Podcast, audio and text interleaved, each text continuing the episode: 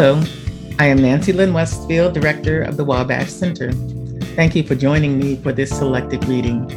This original blog and all my blogs can be found on the website, the Wabash Center for Teaching and Learning in Theology and Religion. This audio blog is entitled Too Tired to Teach? Consider Contemplation. Unprecedented.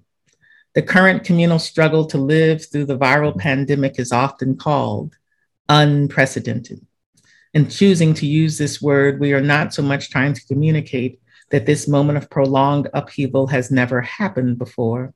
Historians routinely remind us that viral pandemics are part of the United States history, specifically the Spanish flu pandemic in 1918.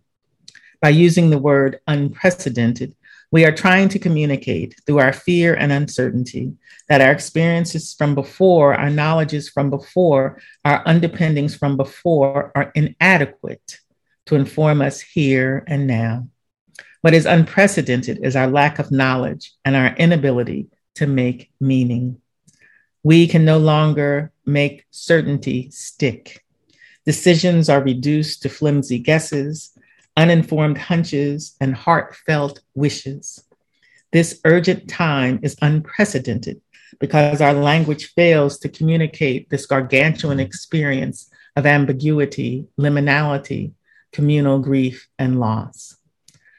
We say unprecedented because we are afraid. In the words of Barbara Holmes, who said, When the crisis is upon us and the ordinary collapses, life gets complicated very quickly. The current com- complications have left us stymied. How do scholars teach when the ordinary has ceased?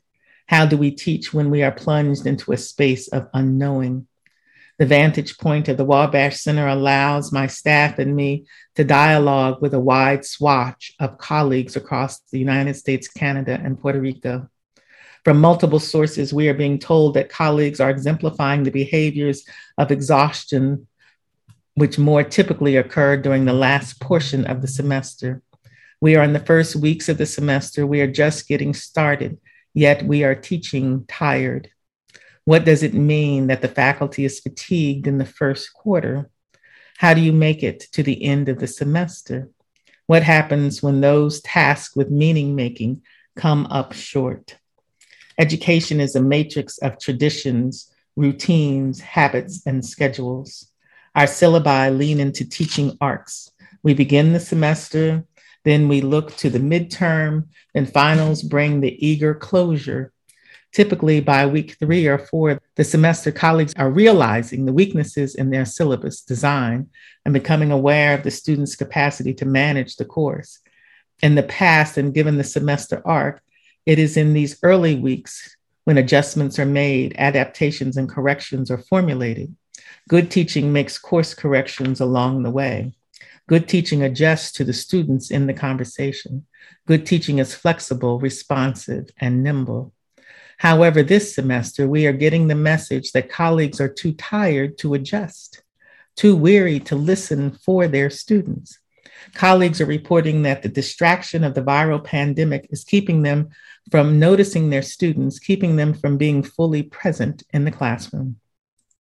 Colleagues are looking for the finish line, and the semester is barely underway. What does it mean to teach during long term crisis? How do you stay healthy when the crisis stretches out into years? What does it mean if your personal tiredness negatively impacts your teaching? Fatigue is a symptom of anxiety, prolonged uncertainty, and sorrow. Faculty communities cannot ignore nor take for granted the well being of its members.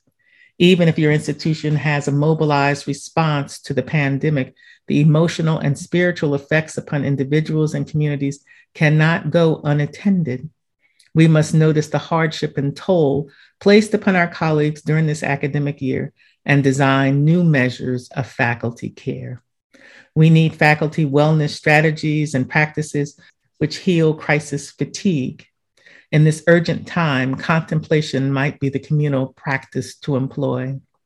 Barbara Holmes' latest book, entitled Crisis Contemplation Healing the Wounded Village, provides insight, guidance, and wisdom for our not knowing and tiredness. Dr. Holmes writes on page 57, and I quote, as it turns out, contemplation that arises from a crisis or collective trauma is a displacement of everyday life and a free fall into what comes next. As the crisis sweeps away our former life together and our arrogance and fantasies, all we can do is reflect on the memories of another and more tranquil existence and accustom ourselves to a new and welcoming darkness. Dr. Holmes continues The darkness to which I refer is not a space of fear. It is an involuntary centering into the reality that is not always available to use when our egos are lit. Crisis opens portals for a deeper knowing. When the crisis occurs, the only way out is through. So we take a cue from nature and relax into the stillness, depending on one another and the breaths of life. End quote. The only way out of this crisis is through this crisis together. Learning to accustom ourselves to a new and welcoming darkness requires intention. Stepping into the portals of the deeper knowing takes courage. Dr. Holmes instructs us that rising to this occasion might mean doing less. This might be a time for introspection, stillness, silence, mindfulness, contemplation, rest. Take time out and off. Do less. In this crisis time, let us slow down. Thank you. And a special thanks to Dr. Paul Myhre. Paul is Senior Associate Director of the Wabash Center. He is the composer of the music which frames this audio blog, as well as our sound engineer.